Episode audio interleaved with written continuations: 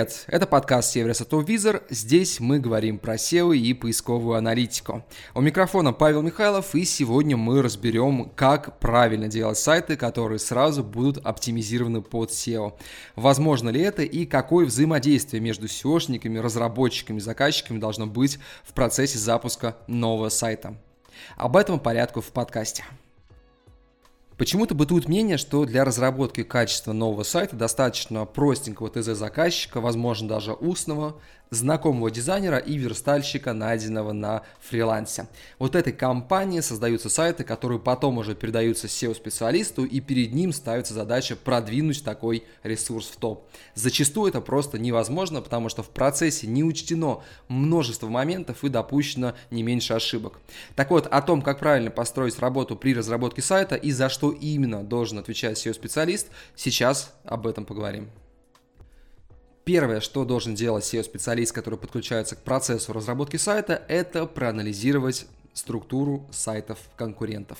Необходимо узнать, какое количество страниц есть у конкурентов, а дальше уже принимать решение о том, как оформлять структуру нашего сайта, какие страницы должны быть. Среднее количество страниц сайтов конкурентов даст нам понять, какое количество контента нам потребуется, сколько финансов необходимо будет выделить и на какие страницы нам стоит обратить особое внимание. С этого начинается любая разработка сайта. Обычно среднее количество страниц достигает 100. В некоторых нишах это может быть 300 или 500 страниц. Все индивидуально, но среднее число мы должны обязательно знать перед началом любых работ. Далее мы можем переходить к сбору семантики и кластеризации. Наверное, процесс это хорошо знаком каждому SEO-специалисту. Когда у нас собрано семантическое ядро сайта, мы понимаем, что есть у нас, например, тысяча запросов. Кластеризация поможет нам понять, какой запрос на какой странице должен располагаться. А вот далее полученную семантику и кластеризацию мы должны сравнить а, с реальной выдачей. Часто бывает так, что программная кластеризация не всегда соответствует действительности. Если раньше считалось хорошо расширять семантику вширь, то есть каждый кластер на отдельную страницу, то сейчас все чаще я замечаю, что поисковики предлагают обратный процесс, когда несколько групп кластеров объединяются в один большой кластер и продвигать их нужно на одной странице. Очень часто такое решение помогает некоторые отдельные посадочные страницы быстро продвигать в топ. На это тоже стоит обращать внимание. В этом, кстати, нам поможет э, то, с чего мы начинали подкаст, это общее количество страниц на сайтах. Условно, если мы собрали семантику и, например, программная кластеризация предлагает нам делать 200 страниц, а по факту на сайтах конкурентов есть всего лишь 100 или 120, здесь нужно обратить внимание и проверять каждый запрос вручную. Скорее всего, некоторые кластеры объединены на одной странице, и идти против ниши, скорее всего, смысла нет. Поэтому здесь очень важно принимать решение руководствуясь руководствуясь реальным положением дел и реальной выдачей. Потому что кластеры это все-таки пища для будущего формирования сайта, а не инструкция к прямому действию, где нельзя делать шаг влево и вправо. Тоже стоит это учитывать. По сути, мы закончили с количественным анализом, мы уже поняли, какая должна быть семантика, какие запросы мы должны продвигать, и наконец-то переходим к качеству. У каждого SEO-специалиста должен быть свой собран чек-лист или как минимум таблица, которую они будут заполнять в процессе анализа конкурентов. Здесь нам важно понимать, какие удачные и неудачные решения есть на сайтах и за счет чего сайты-конкуренты сейчас находятся в топ. Анализ сайтов конкурентов мы начинаем с контента. А, в первую очередь мы смотрим на текст. Нам важно понять э, средний объем текстов на посадочных страницах по нужному нам запросу. А, собственно, узнаем количество символов, узнаем плотность ключей. Это можно сделать в любом онлайн-анализаторе текста. И заодно узнаем, какие заголовки и иерархию заголовков используют наши конкуренты. Выписываем заголовок H1, выписываем заголовки H2, H3 и, собственно, отмечаем для себя какие-то особенности текста, которые нам могут быть интересны. Например, это могут быть а, анкорные ссылки, встроенные прямо в текст. Если такое на сайтах конкурентов встречается, стоит это себе отметить и реализовать на своем ресурсе. Далее мы переходим к анализу блоков на сайте и на конкретной посадочной странице. SEO-специалисту очень важно донести до человека, который будет разрабатывать прототип, и до дизайнера, что именно должно быть на каждой странице для того, чтобы эта страница могла попасть в топ. Поэтому очень важно выписать наличие интересных решений, которые могут помочь вам в решении SEO-задач. Это может быть наличие слайдера, это может быть наличие калькулятора. Если калькулятор вещь действительно важная в этой нише и в топе находятся страницы только с калькулятором, очень важно расписать, какой именно калькулятор вам нужен. То есть описать его структуру, какие ключевые слова должны быть, какие должны быть поля, что должно быть э, заполняемым полем, что должно выбираться или появляться вниз, вверх, разные решения должны быть. Вы это можете писать, потому что вы это видите на сайтах конкурентов. Очень часто может быть наличие карты или интерактивной интерактивные карты, любые блоки вы должны выписывать себе в табличку для того, чтобы составить ТЗ для человека, который будет заниматься визуалом сайта. Здесь SEO-специалист должен проанализировать еще один важный момент. При разработке большого сайта некоторые блоки на сайте будут повторяться. И здесь очень важно понять, какие именно это блоки будут, что допустимо, что прямо сейчас повторяется у конкурентов, а какие страницы блоки должны быть уникальны, чтобы можно было их оптимизировать по нужным нам запросам. Возможно, это будет один и тот же блок, но заголовок или текст в этих блоках будет меняться. Это вы тоже должны будете отразить а, в своем ТЗ для будущих разработчиков сайта. Также необходимо понимать, что некоторые страницы должны быть выполнены в уникальном дизайне. Например, в нише металлолом у каждой компании страница с ценами отличаются друг от друга. Это абсолютно уникальная страница с различными калькуляторами, перелинковками. То есть, по большому счету, та страница, которая приносит, наверное, больше половины трафика. Поэтому очень важно определить, какие страницы будут трафиковые для сайта. И если там необходимо реализовать что-то уникальное, а, выбивающееся из общей массы, обязательно нужно это писать в ТЗ для того, чтобы дизайнеры и верстальщики, и программисты могли это все реализовать корректно. И самое главное, донести эту информацию до владельцев ресурса, почему это необходимо сделать и зачем. Потому что любое уникальное решение будет увеличивать общий бюджет. Я считаю, что SEO-специалист должен настаивать на своем а мотивировать и объяснять, почему необходимо выполнить какое-то сложное решение для того, чтобы в будущем получить качественный результат э, из поисковиков, то есть обеспечить качественный поисковый трафик. Также я считаю, что к обязанностям SEO-специалиста относится создание карты перелинковки. То есть очень важно вам как профессионалам э, решить простую задачу, понять, какая страница будет ссылаться на другие странички, все для того, чтобы вам было проще решить задачу с продвижением ресурсов.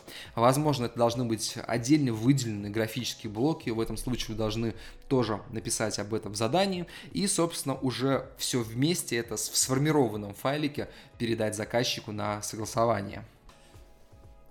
Отчет для заказчиков и ТЗ для будущих разработчиков э, с точки зрения SEO-специалиста может выглядеть как угодно. Это может быть файл Excel или, например, Word, где вы в свободной форме описываете, что должно быть на сайте. Важнее, скорее всего, структуру этого документа. И здесь важно понимать, что вам необходимо написать общее количество страниц и описать шаблонные блоки, которые будут на большинстве из них. Вы должны описать, что это за блок, для чего он нужен, как он должен выглядеть, какое функциональное решение он вообще в себе несет, и, собственно, описать, какие а, процессы, инструменты и вообще что будет происходить при взаимодействии с этим блоком и как это поможет вам с точки зрения SEO. Поэтому зачастую вам будет необходимо описать еще и принцип работы кода. Такое тоже а, сделать будет необходимо. Также отдельно необходимо будет расписать уникальные страницы. Вот для уникальных страничек, где мы не используем шаблонные блоки, вы расписываете, какие уникальные блоки необходимо разработать, для чего они нужны и как они будут работать. Вот с таким файликом вы уже можете идти к заказчику на согласование. Безусловно, не все будет реализовано, не все будет согласовано, но ваша задача как специалиста и профессионала проанализировать и донести до заказчика необходимость реализации всех пунктов, которые помогут решить задачу бизнеса. Что должно происходить дальше?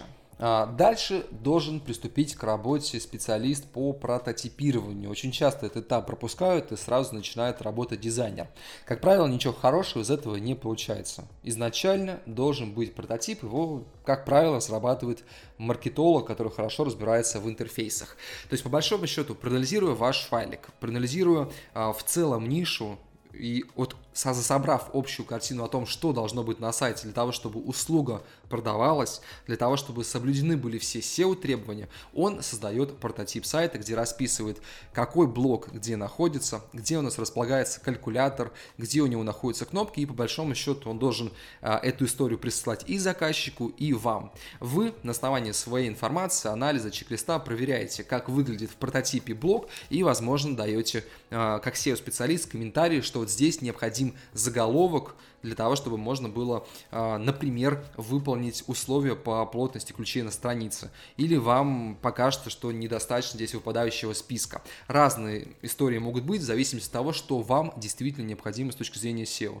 И вот каждая страница прототипа будет согласовываться и с заказчиком, и с вами. Только в этом случае сама структура сайта сможет отвечать SEO-требованиям. По большому счету здесь активная работа SEO-специалиста заканчивается на этом этапе. Дальше ждет этап дизайна. А, там же будет, конечно, вкусовщина заказчика в целом, но на финальном этапе вас снова, как SEO-специалисты, должны к согласованию дизайна подключить. То есть здесь вы уже смотрите визуал, насколько хорошо это реализовано, и по большому счету очень трудно будет убедить а, заказчиков в целесообразности замены цвета или выделения какого-то элемента, хотя с точки зрения логики вы, конечно, можете это делать, но самое важное вам будет проверить, все ли условия соблюдены. То есть в угоду дизайну не потеряли ли мы что-то важное, какой-то важный функциональный элемент. Если все в порядке, то мы можем этот дизайн согласовывать со своей стороны, либо дать рекомендации по замене каких-то элементов, которые опять-таки помогут нам решать SEO-задачи. Есть еще одна вещь, о которой я не упомянул, но которую все-таки стоит брать во внимание. Это мобильная версия сайта. Мобильный трафик сейчас приносит до 70% от общего трафика. Это достаточно прилично, поэтому зачастую SEO-специалист должен будет учитывать еще и особенности построения мобильных сайтов. А здесь, по большому счету, необходимо будет э, понять, какие блоки скрывают конкуренты потому что часто мобильная версия от версии десктопа отличается достаточно сильно. Нам важно будет понять, какие ключи они используют на мобильной версии, какие блоки скрыты и какие блоки, например, переформатированы или переделаны для того, чтобы мобильной версии было пользоваться удобнее и понятнее. По большому счету делалось это на этапе анализа и к рекомендациям, вот к тому файлу, который мы делаем для заказчика, необходимо хорошо бы написать еще рекомендации для мобильной версии. Это тоже история очень важна, и если вы это будете делать, то цена и ценность ваша как SEO-специалиста будет только расти. Это тоже важно. На заключительном этапе, этапе верстки и посадки сайта на CMS, мы как SEO-специалисты должны следить за качеством реализации кода. Хорошо ли реализована верстка, а, не допущены ли какие-то ошибки, не стал ли наш сайт слишком тяжелым, не загружается ли он слишком долго. Все это мы должны замерять в процессе и давать свои рекомендации для разработчиков, для программистов, которые смогут уже это исправлять. Я все-таки убежден, что SEO-специалист – это история про аналитику. То есть, безусловно, мы должны составлять теги, мы должны оптимизировать наш ресурс, но все программные решение – это зона ответственности программиста. И с нашей точки зрения, как SEO-специалистов, мы должны просто написать качественное ТЗ для разработчиков, которые должны, во-первых, исправлять эти ошибки и вносить на сайт необходимые нам, SEO-специалистам, доработки. Вообще в процессе разработки сайта очень важно будет находить золотую середину, потому что очень часто маркетинговые решения будут пересекаться с решениями по SEO. То есть маркетолог будет говорить о необходимости там, замены какого-то блока, мы будем настаивать на том, что этот блок нужен, и здесь важно найти компромисс. То есть вы как SEO-специалист должны будете сигнализировать заказчику о том, что исключение какого-либо блока или замена какой-либо рекомендации может привести к фатальным последствиям, и, собственно, за результат вы уже э, ручаться не можете. Об этом стоит говорить. То есть стоит исключить все крайние решения, которые наверняка приведут к потере трафика и оставить какие-то решения компромиссные, возможно, вам придется убрать какой-то блок в угоду маркетингу, а с точки зрения маркетинга нам придется убрать а, какие-то элементы, которые, наоборот, помогут SEO. Очень важно найти этот баланс, и только сбалансированные сайты где есть и SEO, и маркетинг, и логика, и интерес заказчика будут приносить результат. Поэтому здесь, конечно, большое внимание стоит уделить общению со всеми специалистами, чтобы не вступать в конфронтацию и чтобы каждый участник команды понимал, что они работают над одной целью и задачей. Это тоже очень важно в процессе разработки сайта. И я считаю, что весь этот процесс все-таки должен организовать заказчик, который четко должен дать понять специалистам о том, что их мнение важно и будет учитываться. Давайте подведем какой-то итог. SEO-специалист при разработке сайта крайне важен. Он должен отвечать и за контент, и описать наличие шаблонных уникальных блоков, и дать свои рекомендации, участвовать в каждом процессе, от прототипирования до прорисовки дизайна. Свой консалтинг он должен давать на протяжении всего проекта достаточно большой объем работы, очень часто может растянуться на несколько месяцев, поэтому про ценообразование, конечно, будет отдельный разговор. Интересно, кстати, узнать, участвовали ли вы как SEO-специалист э, в таких проектах, сколько это у вас стоит, если, конечно, не секрет, да, как говорят. И, собственно, что вообще думаете о подкасте, делитесь в комментариях, с удовольствием присоединюсь к обсуждению. Это был подкаст «Топ Визор», Павел Михайлов. Скоро услышимся.